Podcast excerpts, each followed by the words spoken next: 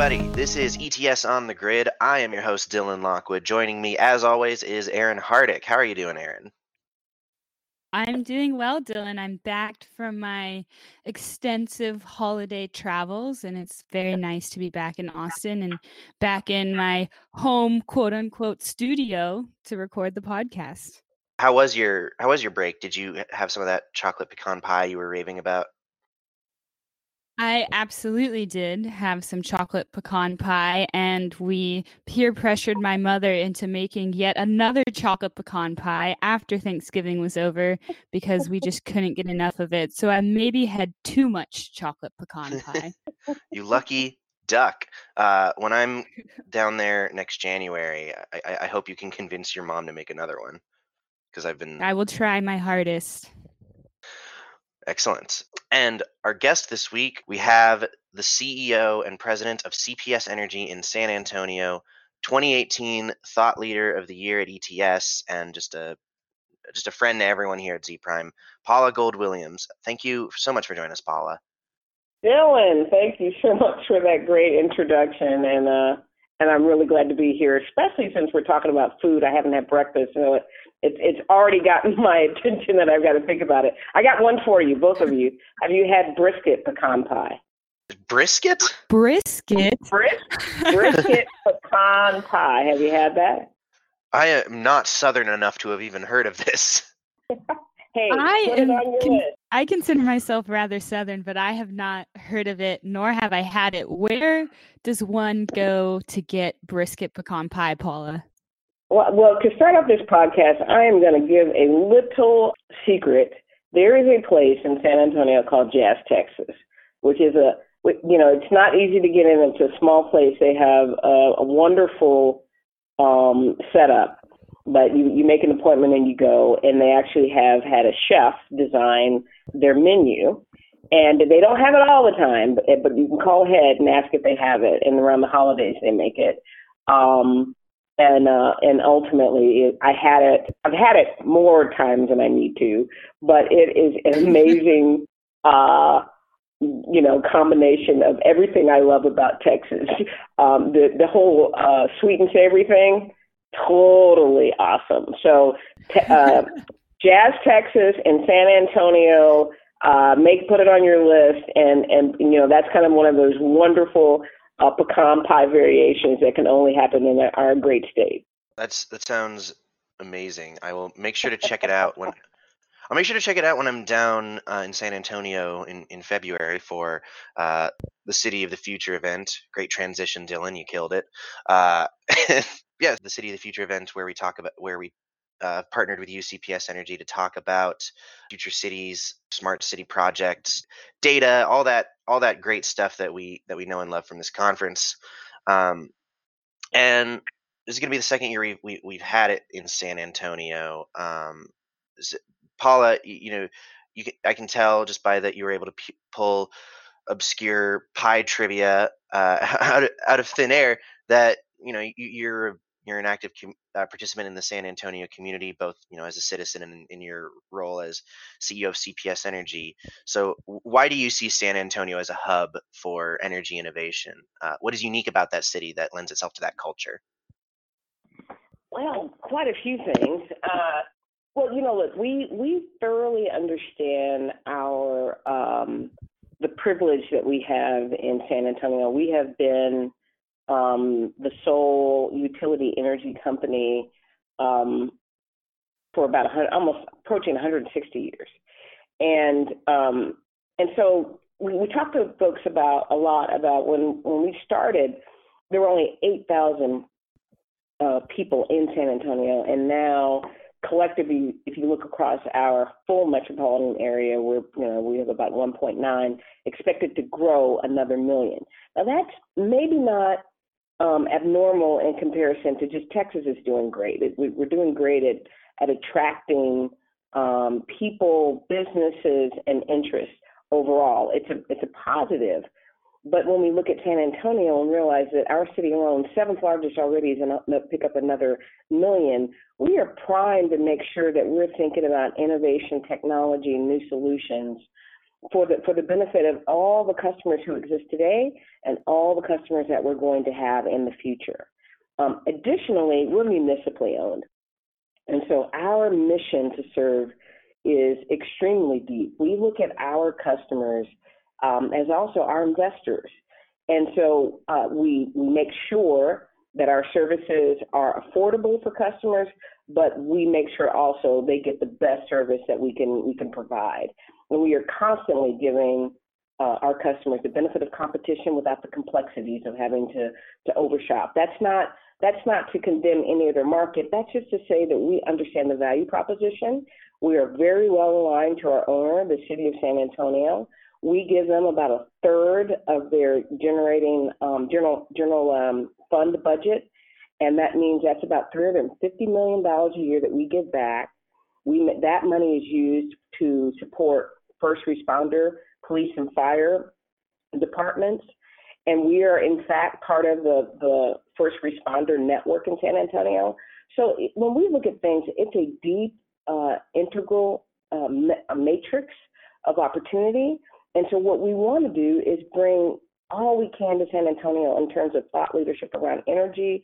We explore globally. We bring those solutions and thoughts locally. We were, and I'd, I'd add, we were extremely encouraged and motivated by what E T S, um, you know, started out doing in terms of the work that in, in Austin to think about energy.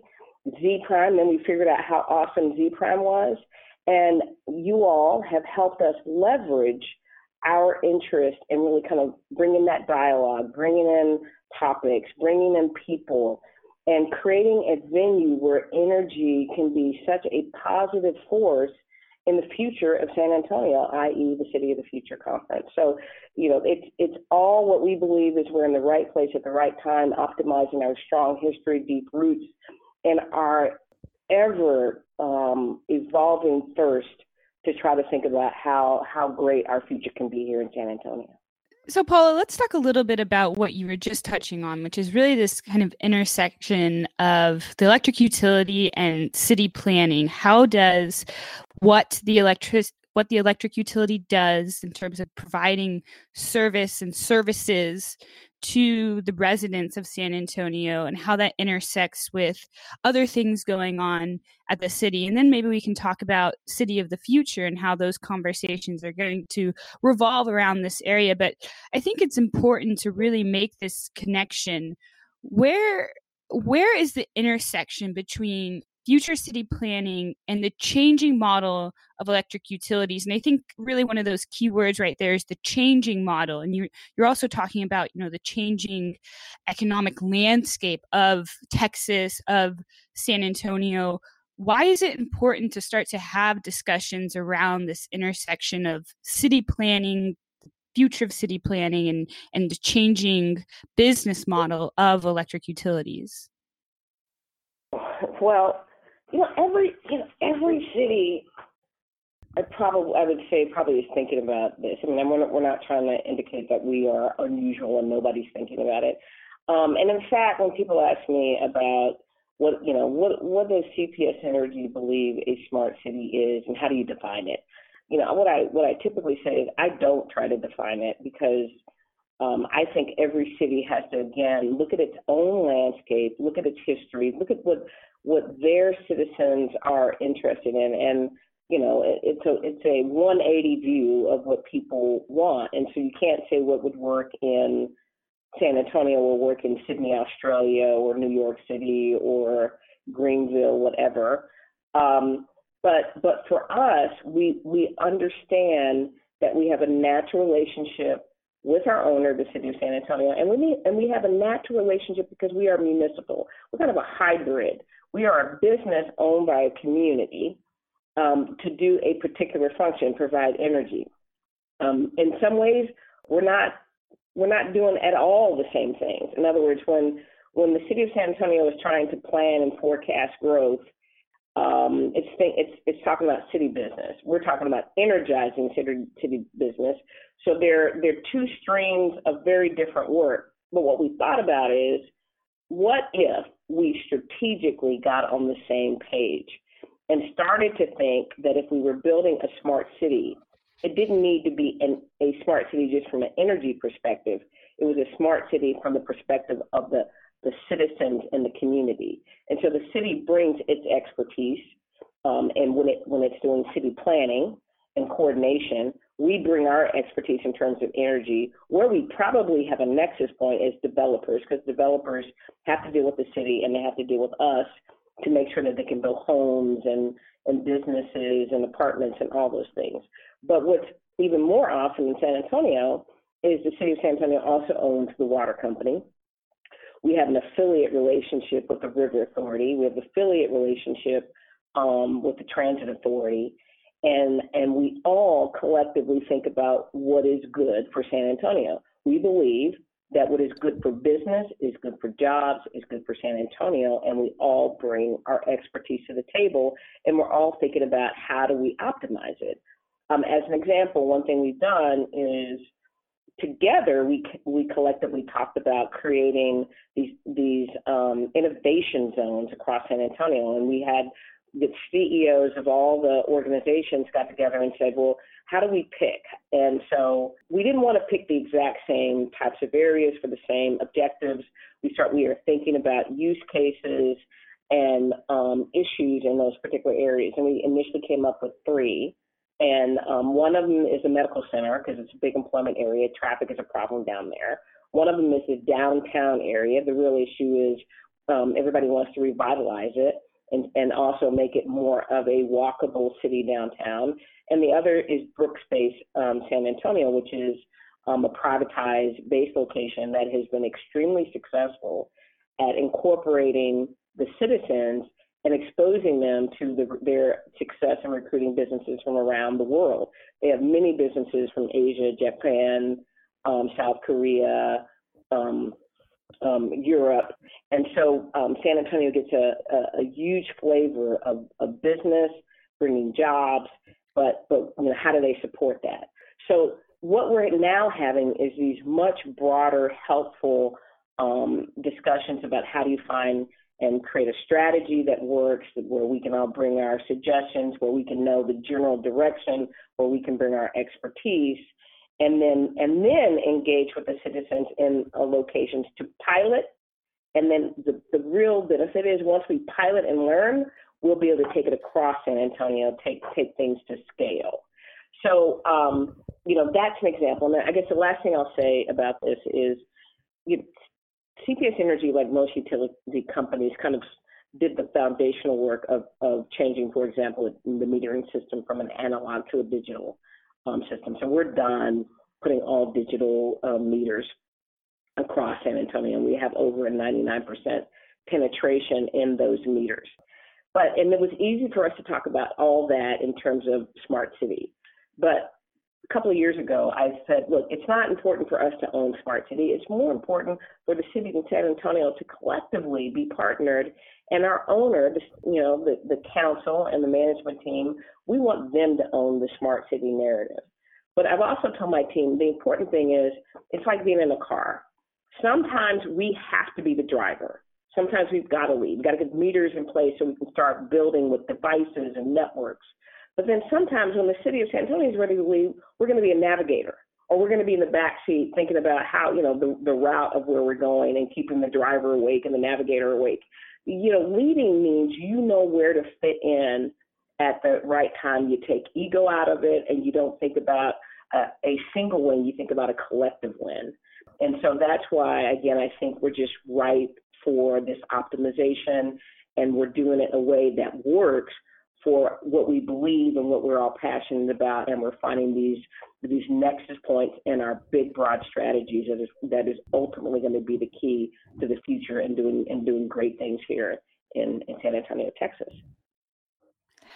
I want to backtrack a little bit to something you said there very at the beginning, at the very beginning, which is, you know, San Antonio isn't the only city that is addressing this. And another thing that's, um, you know, not well defined is actually what a smart city is. And you can go out on the internet and you can find, you know, a, a few different definitions of it.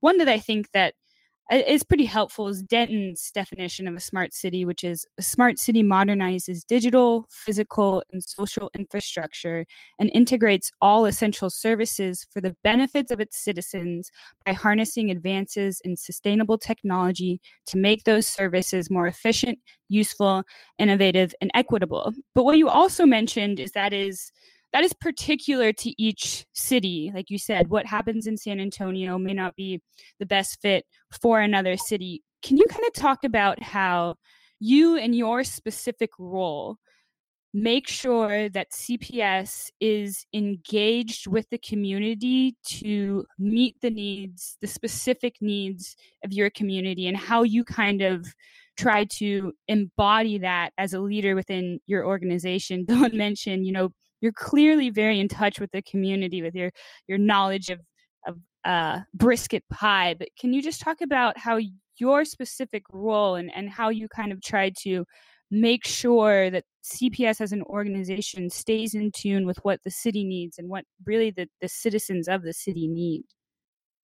Well, you know, absolutely. I you know, I'll, I'll start with uh, I'm from here. You know, I grew up on the east side of San Antonio.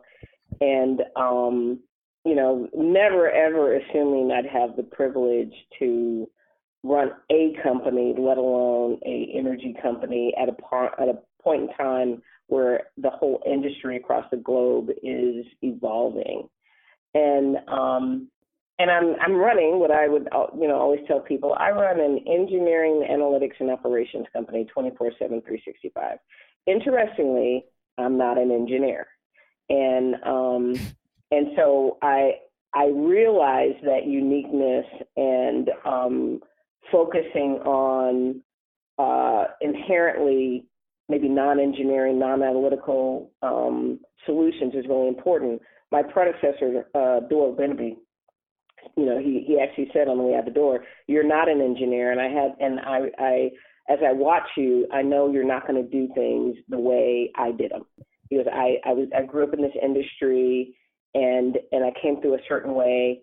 I've given you all the gifts, but now you got to figure out how you're going to do it. I definitely felt like um, for me, being from here and understanding the importance of people, people make the difference. People people make you feel they can make you feel really bad, but but the great thing is they can really make you feel good. They make you they can make you feel like, you know, they care about you. They can make you feel like there they, there's empathy for you, and and so it wasn't. It wasn't. It just kind of was an epiphany that it was about putting people first. That is, in fact, the foundation of what we do and how we think. And so, for me, from from day one, it has been about getting closer to um, our customers, getting closer to. Um, at, at every spectrum and kind of understanding how difficult it is for a small business. The small business wants energy solutions, and they want to think about a smart city, and they want to think about technology working for them to make their lives easier. But you know what? They are they are both the C E O, the plumber, the cashier, the accountant, um, and the strategist. And so it is it is our constant objective to put ourselves in our our customer shoes, to put our, ourselves in everyone's shoes and stay connected and, and making sure that we are in the moment in every interaction that we have. Fundamentally, you know, here's here's a, a, an example or, or, or so about this. So in our company, instead of telling our what we call energy advisors, these are expert people who, who answer the phone, instead of telling them, hurry up and get off the phone so you can improve our stats and make sure that you answer ninety percent of the calls in thirty seconds. But and it's a volume game. So when, once it's done, you, you get them off the phone and you pick up that next call. We say, stay on the phone. Ask them, do you know about this program? Is there something else I can do to help you? Um, did you know about, um, you know, our flexible path, or did you know about our programs associated with affordability assistance or the REAP program? We have a, a huge program where if somebody's struggling, we can contribute. This comes from donations. This comes from um, additional funding. We can give people bridges to help them make it um, through a tough time. And so our calls actually get longer. They don't get shorter. They get longer.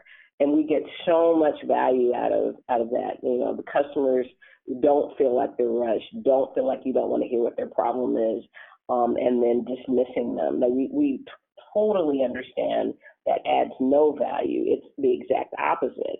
And so we actually think about providing concierge service to our um, customers in our community the best we can.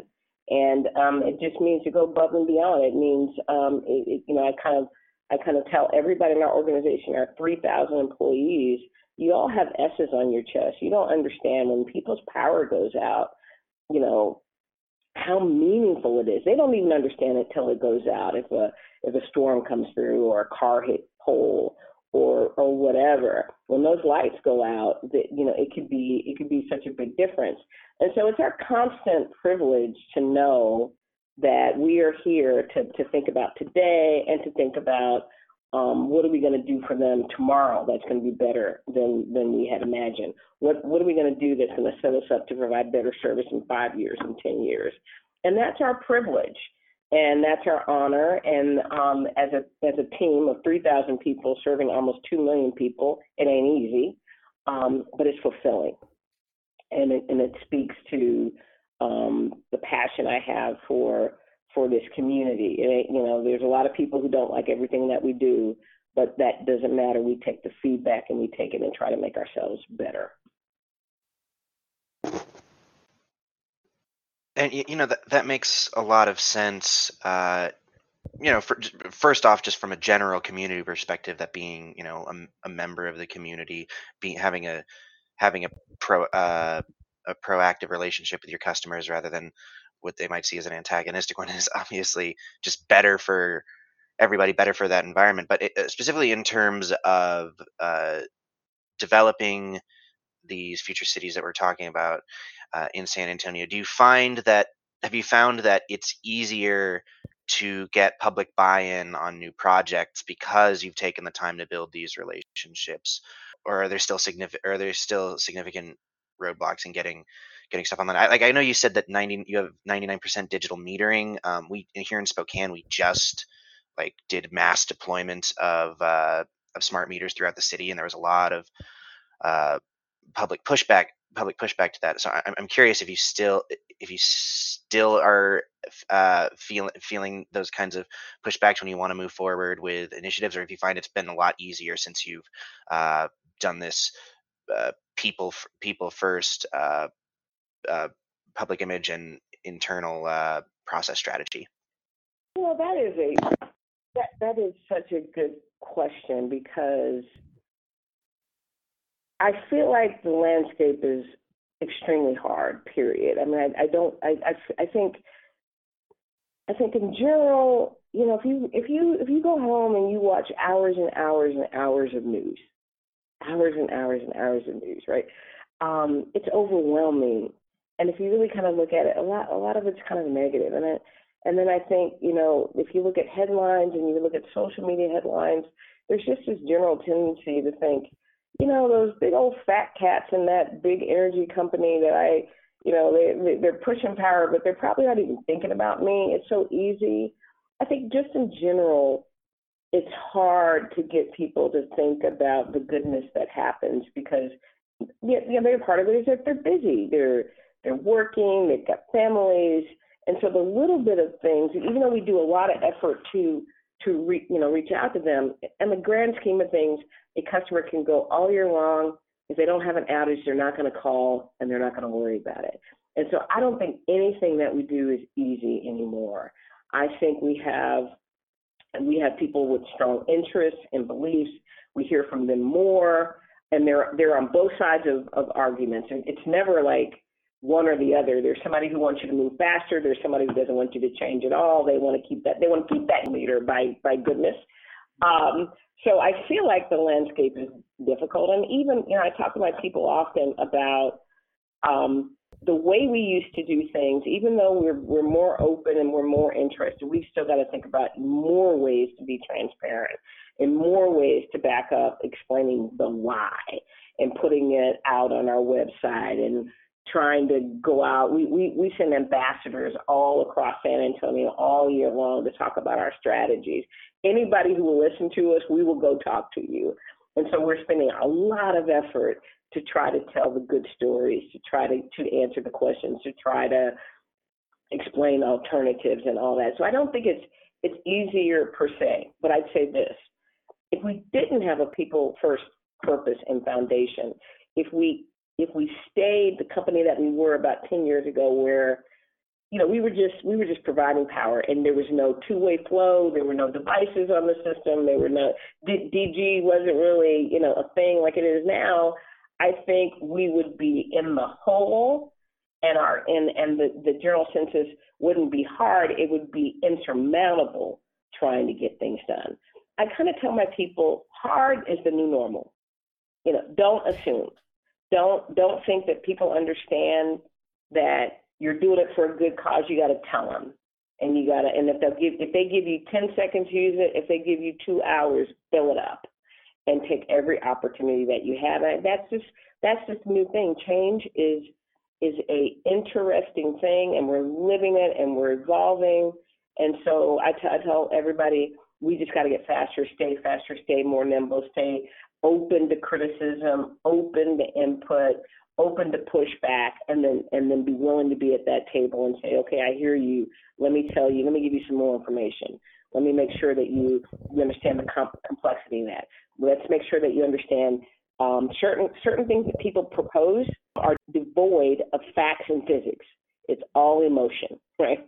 Um, I'm emotional, but I got to put in facts and physics to make it to make it a clarity. Uh, to, to work. So it's it's good work, though. I mean, we have we have been a leader in solar, a leader in wind. We've had we have one of the biggest energy efficiency and conservation programs in the state, not well, probably the biggest. Um, we have done more outreach. We have more um, programs for people, and I just still feel like it's not enough. We just got to keep going. Um, so we can, we can we can we can list for you all these accomplishments, but we don't rest on our laurels. Um, we just got to keep going out there, competing, being better, but making it interesting, because it really is. You know, ten years ago, you couldn't get anybody to talk about energy. So I tell people, even if they don't, even if they don't like what we're doing, it's amazing that they're all talking about energy and, and what are we going to do with it? So, so the hardness is okay. The toughness is okay. You've got a very, you've got a very uh, unique, very, I would say, progressive uh, outlook on how to on how to run a utility. Is this uh is your guiding philosophy something you sort of developed through the rigors of the job, or did you did your path did your path to, to that job and, you know, your background kind of inform um your outlook and how to run a utility? Dylan, I would say both. I end up talking to a lot of people, you know, people, students, um, high school, college, young professionals, and a lot of them ask me questions about my path and journey. And, you know, one thing I always say to them, I'll be glad to tell you what my path and journey is, but I would recommend that you don't do anything the way I did it, because, you know, I made, I've made tremendous amount of mistakes and stumbles and, and trip ups. But I will say, today where I sit, I can look back on my first year of employment and realize I learned something there. You know, I learned about diligent work and, Um, you know, what it was going to take to make me successful. As an example, one of my one of my um, one of my schoolmates when I was in college uh, had a photographic memory, and I didn't realize it until we were about to graduate. He kind of con- confessed, and he was a guy that kept, you know, busting the curve. I was a good student, but he was like a stellar student, and I and I and somehow I thought, why is it that he's always like lapping, you know, not just me, but everybody. And then I said, well, wow, he's got, he's got gifts I don't have. So I had to figure out what gifts my, what, what, what was I going to do? And mine was more about hard work and thinking things through and trying to make connections, not people connections, connections of value, where, where the value is. And then appreciating how much a team can get done. Individuals, you know, golf is an individual sport. You know, maybe it's a two-person team. But teams, like a football team, they, you know, that's that's an amazing thing, because between them and your backup string and everybody who's like, you know, kind of working through the same thing. I mean, I built those foundations of really, really enjoying teams. As a matter of fact, I inundate my my organization with with um, sports analogies about it. But but I can look at that year. I can look at ten years ago, fifteen years ago when I entered the industry and didn't know, a, I didn't even know what a kilowatt hour was. Um, and I think about all the learning that I have for now. Now it's in this big pool of resource. It's in this big appreciation about um, realizing that sometimes failure is the best teacher in life, and people who can come out of the ashes and, and never let failure hit them in the same way again are stronger, better team members. It's not about pedigree. It's, it's really about the substance and the character that people have and what they're willing to do to be better and add value. And so this philosophy that I have is a culmination and, um, and, and then understanding the responsibility of every role I had. So when I was a C F O, I had a responsibility to kind of be a sounding board to the C E O. And I found a way to give, you know, to give value back to the organization and start to anticipate where he was trying to take the company and the strategy. But when I became C E O and I had to set strategy, right, that role requires something else. And that, and that role, as much as people think it's great and that you control everything, in reality, you don't control anything. Your three thousand people are running around all over the place and you have no idea. You got to trust them. And you gotta, you gotta, you gotta know when to dig in like ten layers deep to ask them questions. You gotta know how to align them. But you gotta, you, most of the time, you gotta just be able to let go, right? And so when I, when I, when I got to this role and thought about the value of that and what it would mean to trust three thousand people to do the right thing, you know, day in and day out, and to think about customers in terms of being the lifeblood Of, of what we get a privilege to do, you know, it, it still was a combination of all the appreciation and all the gaps and all the things I learned along the way. And I'll, and, and I'll end with this, that, um, you know, when I came in, and even to this day, you will talk to people and they go, the ratepayer, you know, the ratepayer, you got to protect the ratepayer. That sounds, I, I, I can't, I, I always talk about this, that sounds like a, the most impersonal third-party, um, you know, anointed approach about the ratepayer. Every person is a customer and a person.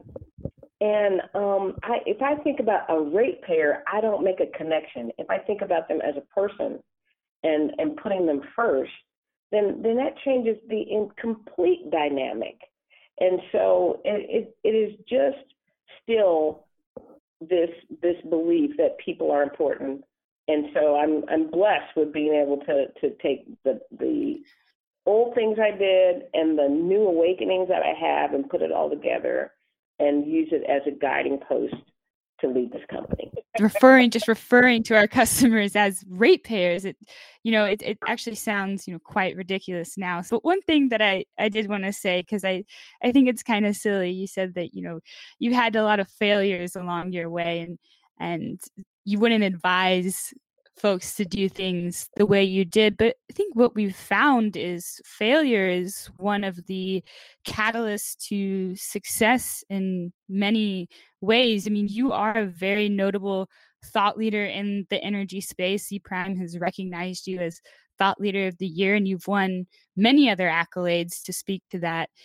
So I You just kind of gave some advice to folks who are, you know, kind of in maybe the higher up the, the C-suite, but I was wondering if you had any advice for the folks who are interested in getting into the energy space in general. I listened to an interview you did with the K L R N public television station, the podcast, and you mentioned something along the lines of you just kind of said yes to a lot of things, and that's how you got into the position that you are today. So what advice do you have for some of this younger folks that aren't really sure how to, you know, be impactful, impactful or kind of pursue a career in this space? What advice do you have?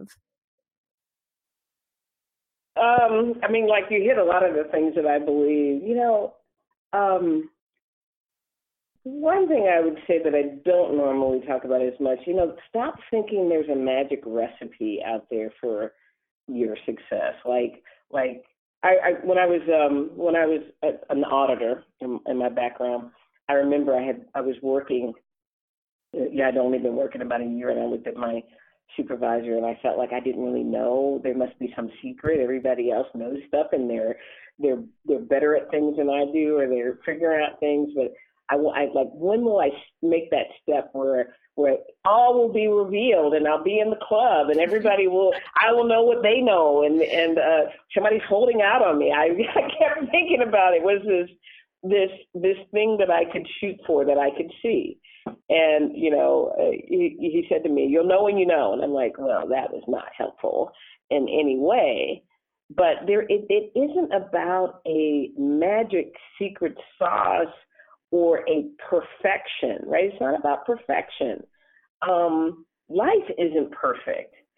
Actually, what I think uh, more so is, I don't need perfect people.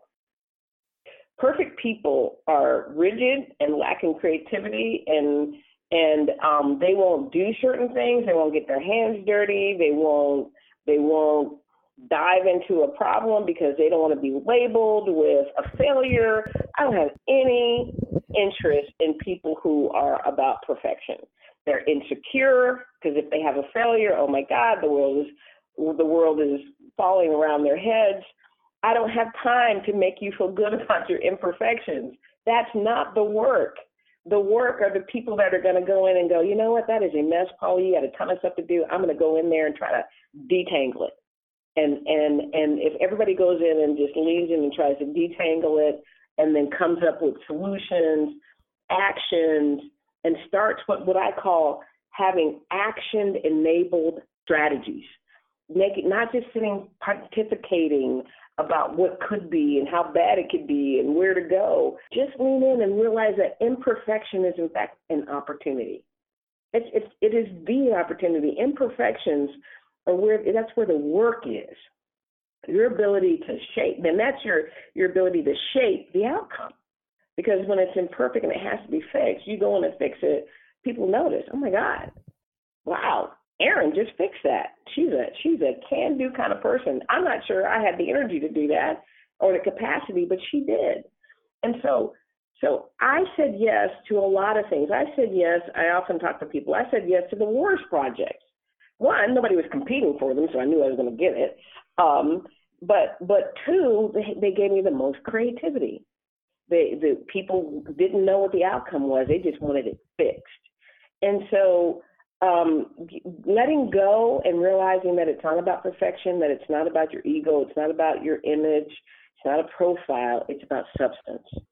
It's about character. It's about um, being that person who can go um, ten layers deep on something and come back and be able to vacillate between the detail issues and the strategy, and then align that to where the bigger picture is. That's value. And any no, nobody has a lock on it. It's not a um, exclusive club. It is all opportunity.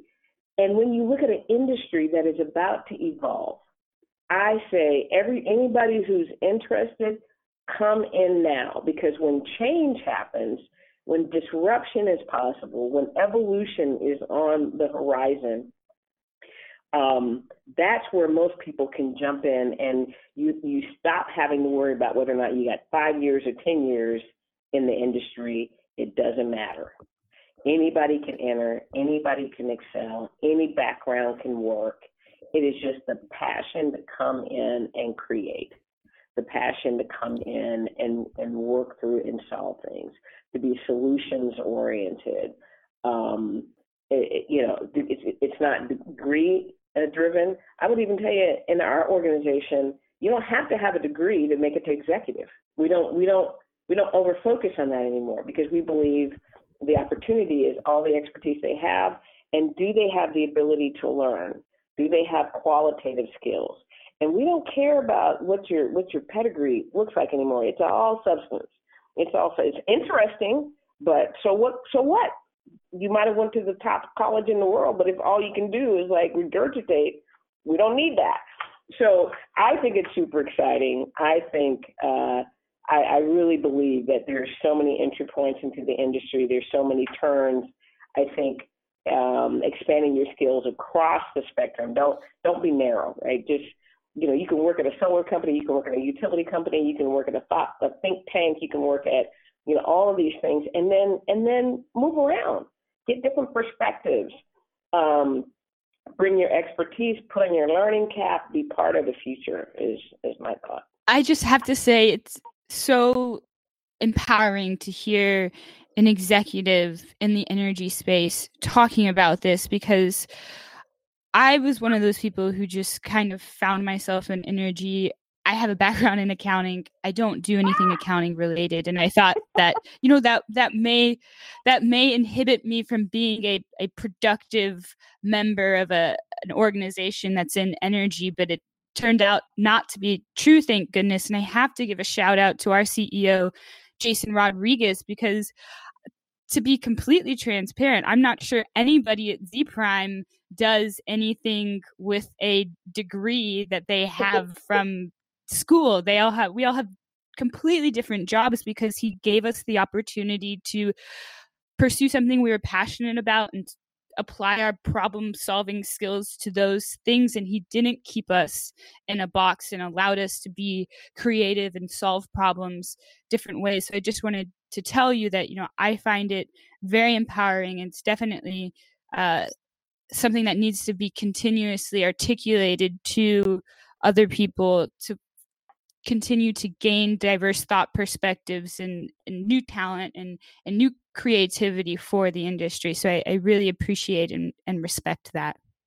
Well, um, Erin, you you you um, held that secret that you were also an accountant. I, you know, it's, it's from one accountant, accountant to the other. It, it's um, it's fascinating, right? Because I'll, I'll say this about myself: I'm I'm truly an introvert, right? I mean, I, I I can sit behind the computer and look at numbers, and it all speaks to me. But I'm an extroverted introvert who was given an opportunity to do something. And um, you do an amazing job. I would have thought that your background would have been different, but I believe that, you know, people's foundation is just where they start, not where they end up. And I have to also give a compliment to Jason. Um, he is he he looks at people in terms of um, new opportunity, and he doesn't. He doesn't uh, sit there and, and put people, peg them and limit them. Um, he, he is open to the most creative thinking. And uh, I know many people on your staff, and, and it's just been a, a great way that he's put you all together. Again, not limiting what your backgrounds are, but encouraging you to follow your interests, um, letting you be inquisitive and letting you um, do things that that maybe that wasn't what your training is, but your passion alone is a differentiator. So compliments to you, to Jason, to the Z Prime organization, to you, Dylan, for this wonderful um, interview. Um, it's a good thing you put all the questions together. You did all the hard work. So, well, thank you. Uh, yeah, that, that, I, I have a political science degree for what it's worth. uh, We're brushing up against time, but I would be remiss if we didn't get to talk a little bit about City of the Future. Uh, Like I said, it's it's coming up February twenty-fourth and twenty-fifth, San Antonio, Texas. We're going to be talking about the programs, the technologies, and the mentalities that are going to be needed to bring cities uh, into the future. Paula, uh, looking forward to seeing you there. What are some of the discussions that you're most interested in in hearing about from, from leaders around the country? You know, um, you know that is a... Uh...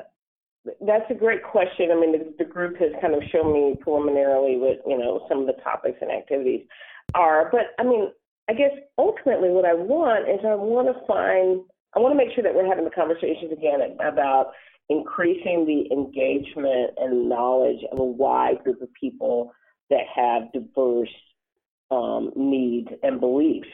Um, again, a business, a person who works in a big business, who runs a big business, has a has a different perspective and need than someone who just launched um, a, a small business, or someone who, um, you know, a resident, and, and the, the wide range of things that our, our residents have and are interested in. I, I think, again, trying to figure out how we can have conversations about how do we bring these technologies closer to them? How do we bring their interests? How do we make sure that they understand what's possible? And what's going to take a whole lot more collective effort for us to find new solutions, um, you know, what what are new technologies that will ultimately get us where we believe we should be in twenty fifty, but making those digestible conversations for the average citizen. There'll be a bunch of experts, um, you know, at that meeting, but I think we, again, have to not get caught up in our technical ability to spout out a million acronyms and impress each other. It is about, again, our ability to serve others and bring them in and benefit them and, and, and that kind of thing. We will end up bringing in quite a few of our people through the process because they're they're evolving with us, and then we will invite um, customers, students, uh, you know, uh, different business leaders, civic leaders to also kind of, you know, experience this engaging conversation that just needs to be at a, you know, you know, we should be, we should feel like we're breaking bread and relaxing, but but having these important discussions about what are our next steps over the short, medium, and long term. My final question for you, Paula, would be what's on what's on the horizon for you? What's something you're about to engage in that, that excites you? We have introduced here in San Antonio, I mean, a, um, a, a next phase of our evolution, and, and keeping in mind that we're building on quite a few things. We we closed uh, two older coal units. It took us six years to effectuate that plan, and we did it all without having to lay off um, wonderful people and impact families. We we had a, a significant plan where we where we started retraining people, um, preparing them, talking to them. Um, ultimately, uh, we used contractors that that do a lot of temporary work where we needed to to fit in attrition, and then we were able to move all our people around. So our things take a long time to do, but but that was a huge milestone. Um, we we just got through getting our first leg of a um, ten-year, okay, maybe eleven-year program on energy efficiency and conservation. We came in under budget, and we came in about a year early on those programs. And now we're looking at the ability to create a new energy efficiency uh, and conservation program. We call that STEP, Save for Tomorrow Energy Plan. And then we're going to try to go to Flex Step. And Flex is part of our mantra about we've got to stay flexible. We've got to stay vigilant and looking at what is on the horizon and what new technologies need to be brought into San Antonio. And how do you, again, put them and put them in the hands of your customers and make it easy for them to start thinking about not just, you know, electrification, but conservation, and how do you make that all balance in a way that is still a great business model, but it but it, it is evolving. So in the next uh, in the next year in particular, we're going to be we're going to continue on this effort, but it'll be it'll be more flexibility, um, more assessments. We have kicked off an analysis. We are studying economies around the globe. We are looking at why in this place it does their um, does their smart city program look like this, and why is it that they're able to make certain programs work, and why have certain ones failed? And so we're in huge learning mode that again isn't going to get less; it's going to get more. Uh, we got to we got to put ourselves in learning mode around the cyber aspects of smart cities. So you know this this flexibility is really our constant reminder that what worked five years ago is not what we have to be locked into today, and it is nothing like we can um, expect to be our opportunities a couple of years from now to twenty-five years from now. So what I'm excited about is this, you know, we're changing our culture, we're opening up more, we're realizing that this learning mode and this flexibility matters. We're getting the community to think about why flexibility is good, and why flexibility um, isn't ideology. We are practically looking for technical solutions that work where we can both, um, where, where we can keep things affordable for customers, where we can provide reliable power, where we can put in more resilient solutions, where the environment is going to continue to be improved, where security is important and everybody's kept safe. And so that, that means, again, we have an opportunity to beat our performance from last year. We have an opportunity to step forward in our long-term plan to evolve and have another one hundred sixty years of serving this community. So I can't say it's one particular thing. It is the whole ability for us to know that we're going to learn and grow in next year, and that we're going to we're going to we're going to touch more customers. We're going to get our message out. We're going to listen to pros and cons, and we're going to we're going to take action to do better and provide better opportunities for all of the customers in San Antonio. So I'm just excited, uh, you know, about what twenty twenty, right? What, what twenty twenty will bring. Um, and then and then twenty twenty is a springboard to the future. Well, Paula, thank you very much for that insight. And thank you for being on the show with us today. I'm very happy to have been able to have this conversation with you. Uh, yeah, again, thanks for being on. Well, thank you, Dylan, and thank you, Aaron. And I'm gonna, you know, you tell me when you get to San Antonio. I'll try to set you up on that brisket pecan pie. I'm holding you to that. holding My you to that for sure. My pleasure, because I get to have some if I find an excuse to get you some.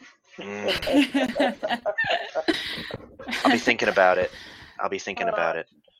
Very good. Well, thanks for your, your this opportunity. It's it's another way too that we, we also share these things out with our community and the links, and it's just one more thing. And and, and when they can see an organization like Z Prime um, uh, focusing on San Antonio, allowing us to kind of tell our story, it matters. So so thanks again, and tell Jason I, I really appreciate the partnership. I will do that. Thank you very much. And Aaron, thanks for uh, being on and talking talking to Paula with me today. As always, Dylan, it was a pleasure. I'm excited for brisket pie. One other quick thing I did want to mention, Paula Paula noted that at City of the Future, we're going to have, you know, quite a great lineup. We'll have people from Chicago, Detroit, the city of Pittsburgh, San Francisco, and Orlando. So we're going to have, you know, quite quite a good national representation there. So really also looking forward to City of the Future. Super exciting. Yes, and for those of you who are interested in finding out more about City of the Future or registering, you can go to city of the future dot io. So City of the Future spelled out .io. And as always, you can find our research and media at E T S insights dot com. You can find us on social media at D Y Lockwood, at Aaron Hardick, at Z Prime underscore research. Also make sure to check out at E T S underscore conference as we get put out more information about upcoming events. My name is Dylan, and we'll see you all next time.